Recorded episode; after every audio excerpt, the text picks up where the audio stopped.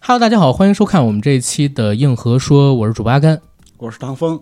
非常高兴又可以在空中和大家见面。然后大家这次呢，发现阿甘身旁啊，坐了一个非常帅气且有个性的中年酷哥。这位酷哥呢，就是我身旁的唐风老师。然后唐风老师呢，是科幻厂牌 Sci-Fi Idea 的总编辑。唐风老师，方便给我们做一个简单的自我介绍吗？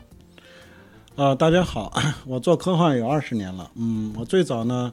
是九十年代末在《科幻世界》杂志社，在那里做编辑，后来做主副主编，做编辑部的主任，做各种图书，做很多杂志，然后后来做互联网，做十七 K，然后到现在做 Sci-Fi Idea。呃，我做编辑时候很年轻呢，现在已经过去了很多年。当初刘慈欣的第一篇对杂志社的投稿就到了我手上，啊、不过不是第一篇哈，第第前五篇，因为他一次投了五篇啊。嗯，好，大概就是这样。也就是说，首先您是大刘的首任责编。啊、对，然后同时，刚才我好像听到了一个特别有趣的消息，嗯就是十七 K 当时也是在您手下做起来的。十七 K 当时我参与了三分之一的建设，因为当时有三个副主编，嗯同时负责大概十几个频道，我我分摊了其中三分之一的频道，就不能说是我建起来的，而是我和其他几个同事一起建起来的。呃，明白，因为我有一段时间还经常跑到十七 K 上面去读书。哦，OK，好，啊你是我们的老粉 丝。我讲真，嗯那会儿我在看雪红的书， OK 啊，嗯，所以没说错，我不是装自己是十七 K 的粉丝吧？嗯没说错啊，没说错。对啊然后具体什么书名就不说了。今天为什么要把唐风老师请到我们的节目里边来呢？是因为这一次我们一和说和呃 s a f i d e a 有一个合作，因为就在刚刚。如果大家有对中国科幻这个概念比较关注的朋友，应该都知道了一个消息，那就是 Sci-Fi Idea 他们开放了奇想奖全球科幻作品征文大赛的第二届。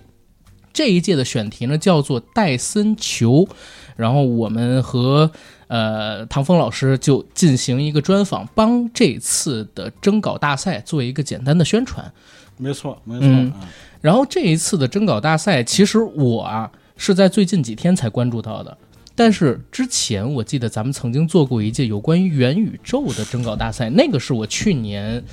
嗯很早就关注到的，包括里边有一部作品我还看了，就是《赛博遗产》啊、哦，但是那部作品很长啊，嗯，呃，你们现在征稿的这个字数有限制吗？要我们基本上呢，目标是中篇和短长篇，所以你看到长很正常，嗯就是我们低于五万字的几乎就不接受了。嗯。所以呢，大部分人因为掐着五万字有可能获不了奖，就写个六万字、七万字，甚至干脆写个十万字，那么就成了短长篇，基本篇幅是这样的。嗯，那嗯我我问一个问题啊，因为我知道咱们这个征稿大赛其实都是有奖金的。嗯，赛博遗产它最后得奖了吗？得奖眼光还挺准的，因为我们有 二三十个入围作品，最后有十个获奖作品，赛博遗产》最后呃进入了前十。我们是不分一二三四名的，就是进入前十的，呃，一个人十万块，嗯，嗯他所以他得奖了，他还真拿走了那么大堆钱。嗯，哦，也就是说奖金首先就拿了十万块，对，呃，同时如果之后再出版实体书什么，他可能还有其他的一些收入之类的。呃，对，如果有影视改编或者游戏改编的话，他当然就会得的比这更多了。明白？嗯也就是说，咱们第二届的奇想奖和第一届一样，虽然话题不同或者说选题不同，但是同样的这么一个取材标准，包括也会有相同的奖金设置，是吗？对，而且因为第二届嘛，第一届做的相对比较成功，嗯第二届呢，公司和我的野心就大了一点，就沿用了第一届的那种十万块一个人不分先后，先排十个人出来。嗯，同时呢，我们又在海外啊、也来了这么一次，然后也是十个人，然后一个人分两万美金。哦，也就是说这一次其实是中国大陆还有海外的科幻市场两方一起征稿，对然后一共呢就是哦，还是两个奖金池对，哦，呃那很下血本啊。还好吧？呃，因因为是这个样子，我虽然和呃咱们平台是第一次合作，但我之前呢也和一些呃国内的科幻平台合作过。最近几年啊，在咱们国内科幻这个概念其实挺火的，尤其我自己是做影视行业的，我知道二零年年底的时候，咱们国家出了一个“十四五”的电影发展规划，呃，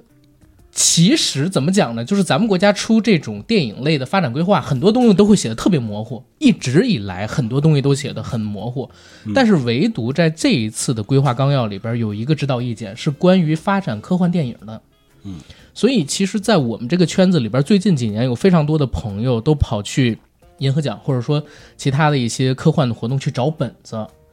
这个概念在我们这种上游既然热起来了，上游就会去不断的制作影视作品嘛，对然后在下游相应的也一定是有比较好的市场，才会引起我们的关注，引起我们这个创作欲望的。嗯，所以从这个角度上边来讲，现在确实是一个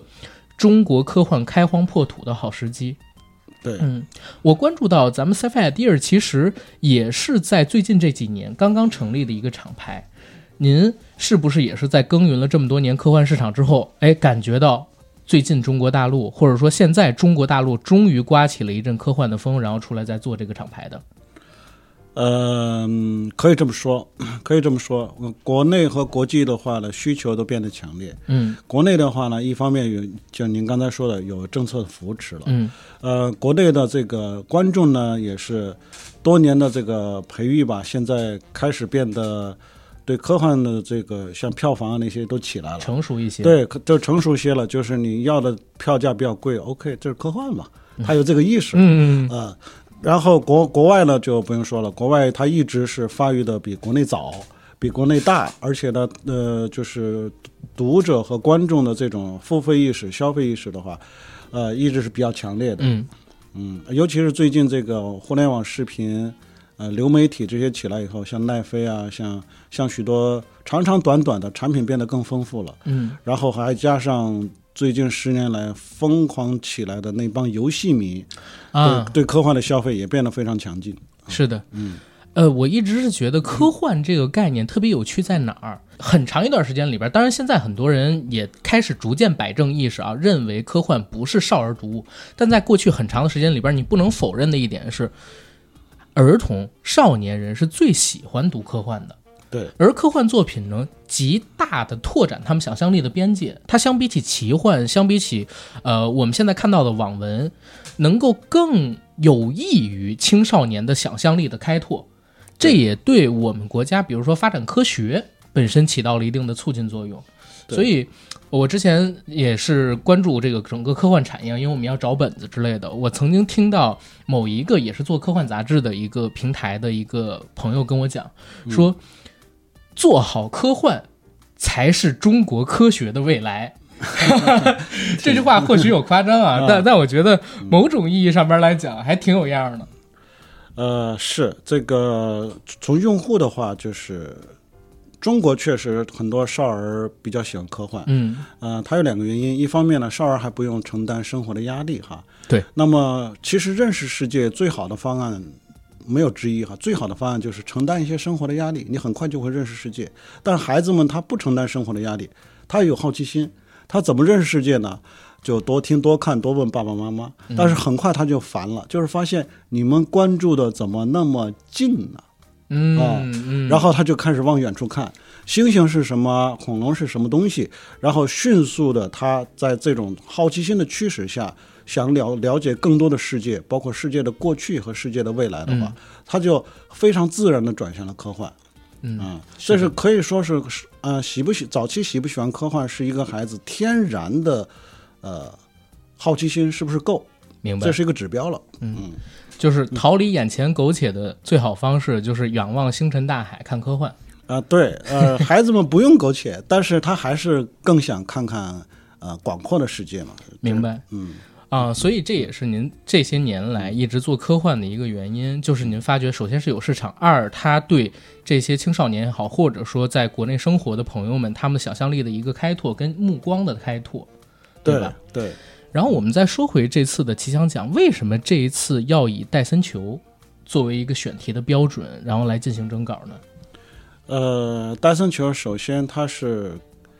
它作为一个严肃科幻的选题，它够难，嗯难度是我们的选择标准，因为我们之前那个形成了内部形成了一套对科幻作品质量的看法，就是还是需要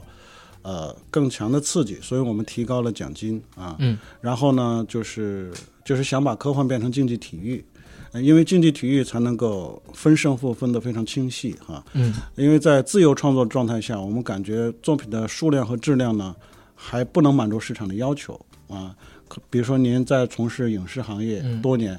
有没有那种有点搞慌的感觉？有有有，偶尔会有，对，而且全世界范围内其实正在发生这样的事情，所缺以好故事，对，所以比如说甚至非常知名的品牌，像黑镜或者是爱死机，嗯，你会发现，哎，它不如第一季啊。嗯这个情况呢，其实你看到的时候，制片人也看到了，对，出版社的总编辑也看到了，嗯整个市场的金主他也会看到的。所以整个市场其实早就有这个反应，就是说我们需要更强力的创作。嗯，那么创作呢，一方面高额奖金，另外一方面呢，比赛呗嗯，比赛能够才能够触发真正的高手脱颖而出，因为他不需要，呃，不需要一个甲方在那儿存在让他膜拜哈，让他舔，他不需要了，他需要的是把作品做好，然后大家陌生人来看呗，嗯嗯，就是其实还是一个刺激去推动他们去不断的卷，然后做出更好的作品，呃，我倒觉得这种反而不是卷了，竞技体育并不嗯卷良性竞争，对它比较良性竞争，反而是比如说混圈子啊，呃，跟大佬好好结识啊，嗯，各种行贿啊，那个比较 卷，那个比较卷。侯爷侯爷侯爷，嗯哎，但但我讲真，我其实回到刚才那个话题，就是我在。这一次吧，就是我们一起聊戴森球这个话题之前，我肯定是做了一些功课的啊。嗯但是在这之前，其实我对戴森球是什么概念不太了解。我仅有的两个渠道，一个呢是二一年发售的国内独立制作的游戏，叫做《戴森球计划》啊、那个游戏它本身其实对戴森球概念是一个比较好的科普，就是说你作为一个文明，然后你要不断的去宇宙当中拓展自己的边界，然后去开发不同的星球，把这些星球的能源落为己用，去建设不同的戴森球。然后同时呢，还有另外一部电影，就是在去年还是前年上映的，叫做《月球陨落》。嗯其实它那里边是说月球是一颗白矮星，然后在白矮星的外围有一个戴森球，所以我们看到的月球表面其实是那个呃戴森球的壳儿。嗯里面还提到了，它这个戴森球为什么会出现在地球的附近，是因为戴森球并不只有一个，之前那个文明带建了很多很多的戴森球，而且他们是通过 AI 去建的，结果 AI 产生了自我意识，就有点像终结者，结果反过来打人类，有一颗戴森球逃了出来，然后逃到地球的外围，又把 DNA 撒向了地球，所以是外星人把 DNA 撒到地球上，我们作为他们的子孙后代，然后发现了月球原来是戴森球。就大概是一个这样的概念。但是当时呢，我对戴森球的了解就仅仅是这些了，嗯，然后也是通过这一次跟您要对谈嘛，提前做一些资料准备，我才发现原来戴森球这个概念居然在六十多年前就已经提出，或者说六十多年前就已经初见雏形。对，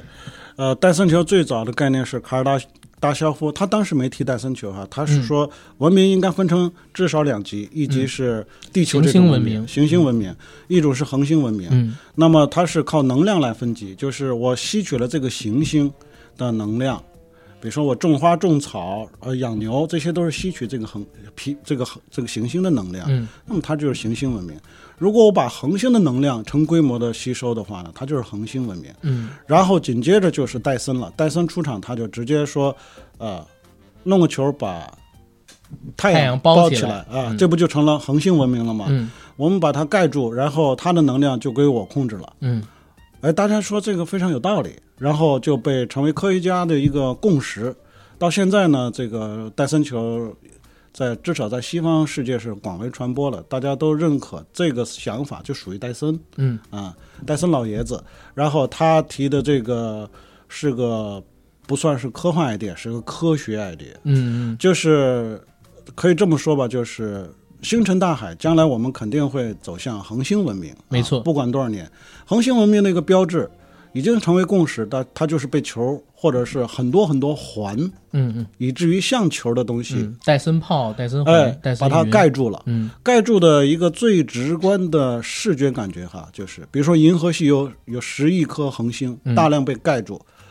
银河系会暗淡的。嗯所以，当恒星文明开始在宇宙扩张的时候，宇宙慢慢的光度降低，嗯这是科学，这不是科幻，这个就属于呃必然的，除非我们人类在之前就灭亡了，否则的话，人类的扩张或者其他外星人的扩张一定会走到这那一天的。嗯，银河系暗淡了，室女座星团暗淡了，一个接一个的暗淡了啊，这就是呃未来，嗯这就是未来。我们觉得这个概念呢，嗯，特别清晰，嗯而且指向的是必然。嗯所以我们认为呢，许多科幻的小说，它指向的是一种偶然，甚至是不可能啊，它的主题属于可以被证伪的。明白。那么，对于一个必然的主题，为什么我不倾注更大的力量和热情去把它写出来呢？嗯，嗯，所以我们也是在从这个道理上呢，就是选择戴森球。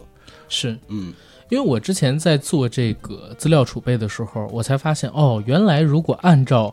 嗯文明分级，按对能量运用的水平分级，原来我们现在的地球文明大概只是零点七五级。啊，对，它作为行星文明的话，还差得远，因为行星文明你起起码能够抽取地核的热量，对，地热我们还没有完全用到。呃，这这用了亿万分之一啊。对对，嗯更何况就是恒星的能 量。然后我才发现，哦，原来，当然我本身知道太阳有特别巨大的能量，但是我才发现，原来我们地球只用到太阳所放射能量，可能一天的几千分之一，甚至上万分之一。呃，对，好像有个数字说是、嗯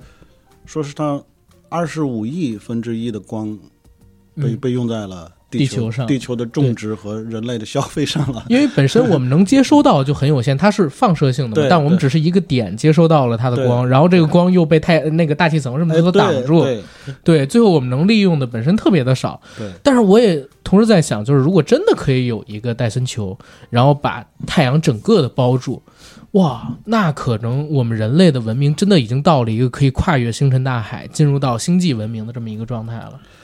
呃，是的，这个从数学上来说，嗯就是大家、科学家就觉得敢想了，因为他们发现，嗯无论是超星际的远征啊、超光速啊，对，你能量在哪儿？这个好像一算出来就是天文数字，哪有没错那么多能量呢没？错我们地球那点儿那点儿石油、那点儿煤，我来烧，嗯嗯这这不搞笑吧？但是当你发现我可以把太阳作为一个能量源来计算的时候，哇，好像我们干啥都行哈、对，所以其实有一个您刚才说的特别对的地儿，这是一定会实现的。对为什么？就是随着人类的科技发展，除非你哪一天真的打什么 AI 战争之类的啊，否则就是人类一定会发现地球上的能源不够自己发展用的。对就走向恒星级的文明是一个必然的选择。对，那在这个时候，可能戴森球就是一个解决方案，对吧？而且我也呃，在这次做资料储备的时候，我发现国内最早讨论戴森球的，或者说现在能搜到的最早讨论戴森球的，好像就是您和大刘老师，就是刘慈欣老师，您二位在零九年的时候对戴森球的一个讨论，对吗？呃，是的，当时前前后后花了半个月的时间，嗯呃，聊了好多场，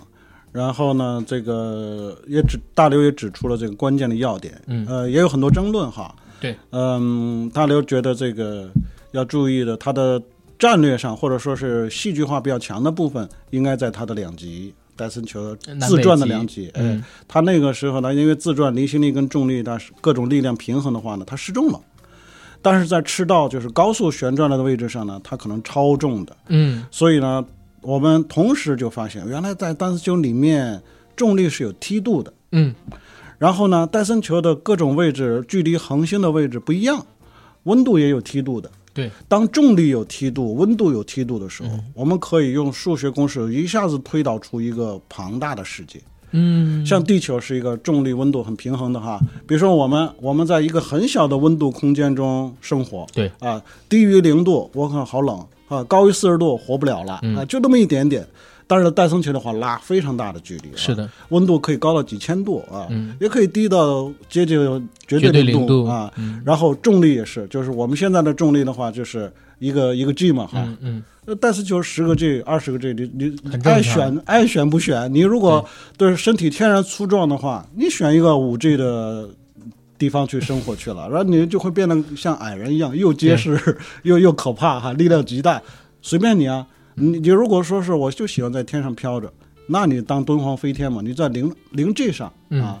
随便你啊。对，所以在这种情况下，就发现哇，这世界太庞大了。对，而且我在真正畅想戴森球这个计划之后，我又发现特别有趣。呃，我们以前看过一个片子叫《星际穿越》，《星际穿越》的结尾呢是 Cooper 家族的女儿墨菲，然后建立了墨菲空间站。呃建立了 Cooper 空间站。哎，然后他那个空间站呢，其实现在回想起来有点像戴森球，嗯，他利用引力做了一个环包一样的空间站，然后嘖所有的农作物、公路、房子都是建在这个空间站的外围内侧。嗯，对，然后他们仰头看到的是什么呢？仰头看到的是他们在中间好像是看到起点之后做的一个什么引力的控制装置。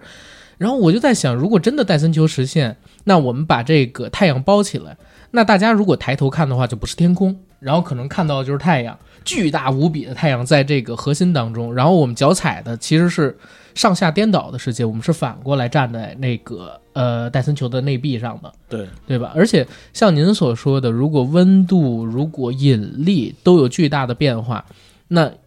可能生活在那个空间当中的文明，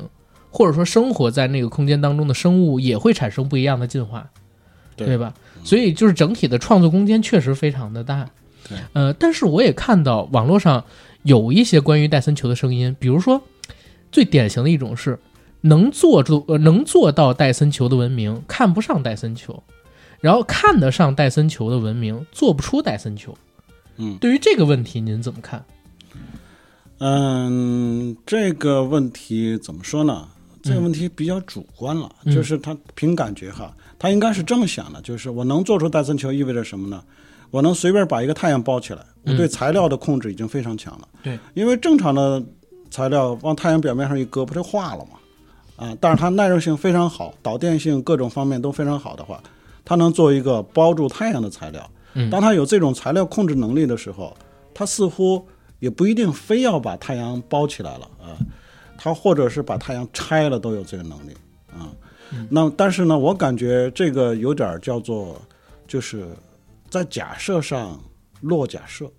嗯嗯嗯，在明假白设上懂落假设，就是我感觉是更正常的是，呃，把太阳能够薄薄的包起来，但是你没有机会，就是离太阳太近，因为它太重了，嗯它的引力过于巨大，会把它撕裂的。所以当你有这个能力的时候，你会发现，呃，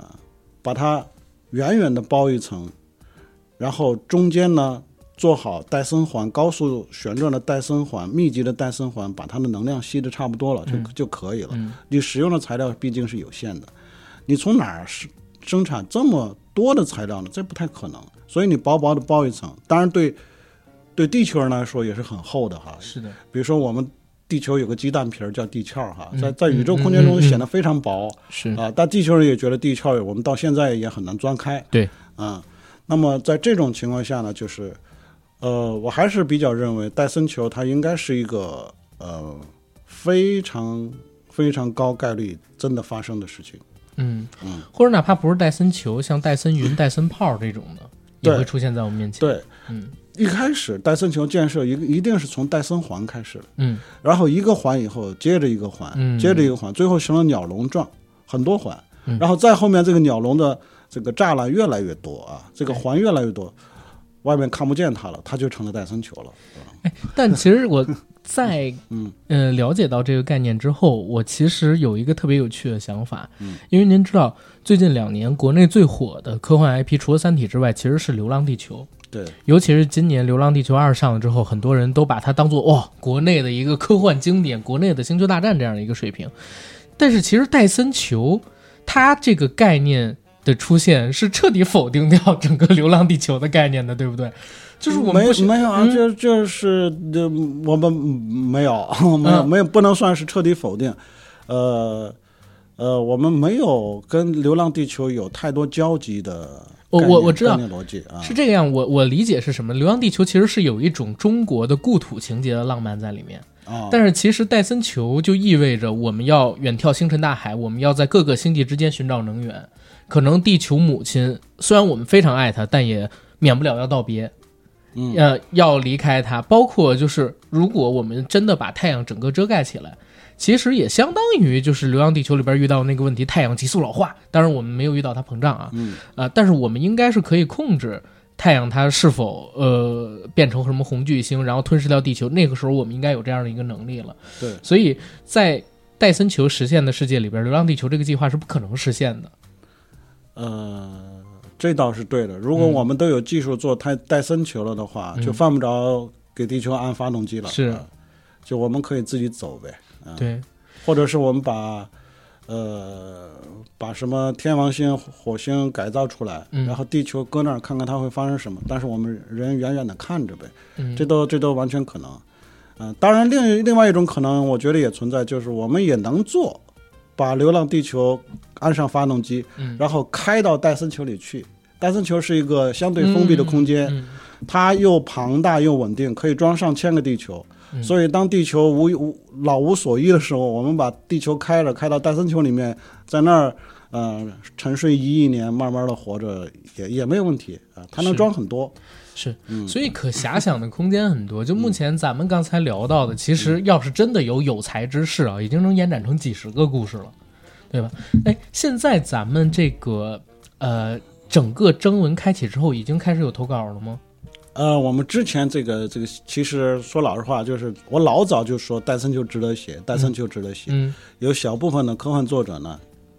其实他就真的开始写， 啊，是真的开始写。但是呢，我不能剧透哈，因为人家要要参赛了，嗯参赛是件很严肃的事情，明就白是就是这我这我说吧，竞技体育的概念嘛，就是得绝对公平嘛。嗯啊、所以我不能跟你说谁写了，他写成什么对样。，但是现在但已是经啊开我可始以有了，对我可以告诉你，确实我们已经有这样的作品了。明白。然后还有一个问题，就是我挺想问问唐老师，因为我知道戴森球这个命题肯定也是咱们整个编辑部开会讨论出来的。那方不方便告诉我，就是当时还有没有什么其他的选题？然后最后是怎么样最终决定要做戴森球的？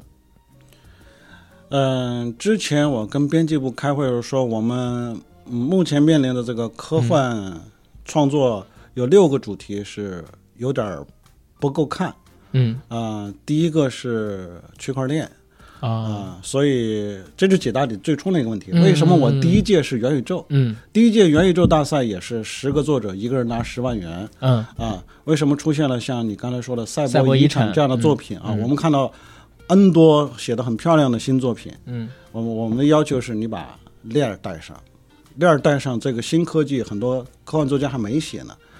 是所以区块链是一个还没怎么碰的，单身球是另外一个，嗯，后面还有四个，呃，还有还有更多，但是不能跟我们剧透，呃要不然现明年出了就有人填写了，对吧？呃，对我我现在不太想 说，而也因因为一说呢，我就要展开说。嗯每一个主题，我跟大家说，它为什么很少有人写，呃，它难点在哪里，以及它未来爆点在哪里。嗯但是这样的话，我们可能得讲到明天早上。啊，明白明白。嗯，OK。但是我这边也看到，就是我们现在在推动的这个奇想奖本身是非常用心。首先是奖金给的足够多，第二是整个征稿的范围特别广，尤其今年您看又分了国内跟国外两个赛区，英文跟中文两个板块，对吧？嗯嗯而且我听说。咱们嗯，整个塞维迪尔还有关于奇想奖获奖作品的影视化跟游戏化的概念，对对吗？对，啊、是的这一块儿的话，就是可以透露一下有一个什么样的规划吗？或者说目前已经开始有动作，针对第一届的作品开始在做了吗？嗯，这个应该是在去年年底就已经开始动作了，因为去年年底我们颁奖了，嗯就已经有呃，我们包括我们中文在线自己的孵化公司，呃，开始做影视化的剧本改编。嗯嗯、它一开始的动作呢，往往是相对比较慢的，因为要磨剧本儿，嗯磨剧本儿改稿子这个过程，其实呃会花挺长的时间，但是到后面当东西成型的时候，每个人看得出它的价值的时候，就会非常快了。嗯，嗯，现在我们还处于那个慢吞吞前进的阶段啊。明白。嗯，所以其实也是有识之士的话，可以这个时候加入咱们编辑部，对吧？啊，对，呃，有识之士，我是希望，即使不加入编辑部哈 呀，嗯、也可以试试，比如说拿一部拿一部元宇宙的小说改编一下啊，啊，或者是不管你改编成黑镜那种比较短的，或者是觉得这个作品已经够长了，呃，咱们来一个真正的电影，因为我征稿的起步的篇幅是五万字，嗯其实其实行家都正知好道是。一个剧本长度。对，一个电影剧本嗯三到五万字呃三到五万字嗯，呃，它的体量和故事量对、细节量差不多，对，呃，呃，其他的就是像游戏啊那些就更更需大要了时更间大了了，啊对更需要时间了，嗯，嗯，是，所以可以看到，就是整个计划是非常非常用心的。好，我觉得今天关于整个戴森球的概念，包括咱们 Sci-Fi Idea 的这个编辑部，已经做了一些简单的介绍啊。如果大家想了解更多，欢迎关注公众号去进行更多的了解，包括咱们这一次大赛的一个参赛信息，我会写在本期节目的附属栏里。然后我想。再由唐峰老师给大家详细的介绍一下这次的参赛规则，然后评选标准，以及该怎么样进行投稿，好吗？嗯，好，嗯，参赛规则我先说一下，我们分了两个赛区，中文赛区和英文赛区，呃，奖金差不多，然后规则也差不多，就是说，首先它得是硬科幻，比较硬核，嗯，然后呢，文字上就是达到相应的呃文笔水平，嗯，然后有一定的娱乐性，然后关键词叫做陌生感。啊，就是你的作品陌生感嗯必须要有陌生感。作品若作品看到的核心主题和段子，大家都似曾相识的话，你会输掉的。啊、要新鲜，可以这么说，嗯，呃，这是一个，还有一个呢，就是各归各口，就是我们中文有赛区，英文有赛区。注意，我们的品牌呢，英文赛区的品牌是 Sci-Fi Idea，其实就是奇想的音译了哈，S C I F I D E A，Sci-Fi Idea。然后中文的奖呢，我们也会把它叫做 Sci-Fi Idea 中文奖，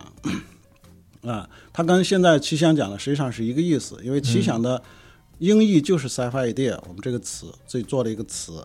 呃，这是这样，啊、这是规则。 奖金呢，我刚才跟大家说了，中文是十万元，英英语如果用英语投稿的话是两万美金，嗯、然后评审标准呢，嗯，因为我使用就是动员的都是国内和国际的大咖，嗯嗯，他们的审美其实比较接近，比较接近，就是说标准其实就是他们的标准。我们也提供了我们自己的这种建议性的标准，你要硬核，嗯，你要文笔好，你要有陌生感，你还要有一定的娱乐性，嗯，他们都听得懂这话。然后呢，评委的投票其实决定一切，不是我，嗯，呃，所以找我也没有用，找我只能说是我可以帮你把它搁到投稿邮箱里去，我只能做到这一步，剩下的听天由命。 我不能劝服任何人投投投投他一票。明白。那投稿邮箱是啊，投稿邮箱那个 sci-fi idea at，呃，哎呀，我忘记了。没事儿，那我就写在我们这期节目的简介栏里、嗯啊，或者评论区里边儿。如果大家有兴趣的话，可以到这里边去看嗯啊。然后，呃，最后的最后，给我们观众一点点寄语吧。我觉得说完寄语，我们这期节目差不多到这儿也就可以结束了。好，这个希望大家关注戴森球的大赛，因为它一定会产生让你没见过的小说。嗯啊这是一个。二一个呢，就是希望有喜欢写科幻的人赶快动手。为什么呢？首先，这回动手不需要你认识任何人，不需要你混过任何圈子。嗯嗯，只需要你够强的实力，这是第一。第二，奖金真的不错 啊！我感觉目前来说，未来我不知道，目前来说我们应该是奖金最高的一对家了。对，呃，第三，呃，从野心来说哈，就是说我们这个大赛还是受各方关注的，所以当你希望自己的小说不仅是出版物，也希望它变成影视和游戏的时候，我认为现在是最大机会。就像唐峰老师说的，现在整个科幻产业在国内正以一个日新月异的方式发展着。一方面是政策有扶持，另外一方面，老百姓们也开始转变观念，更正视科幻的一个地位。然后同时呢，我觉得今天的节目可以用唐峰老师刚才说的一句话，然后作为我们的收尾。这个收尾就是，如果你想忘记眼前的苟且，仰望星空大海，写科幻或者看科幻是最好的一种方式。好，然后感谢大家今天观看我们的节目，我们这一期节目到这儿就结束了，谢谢大家，拜拜。好，再见。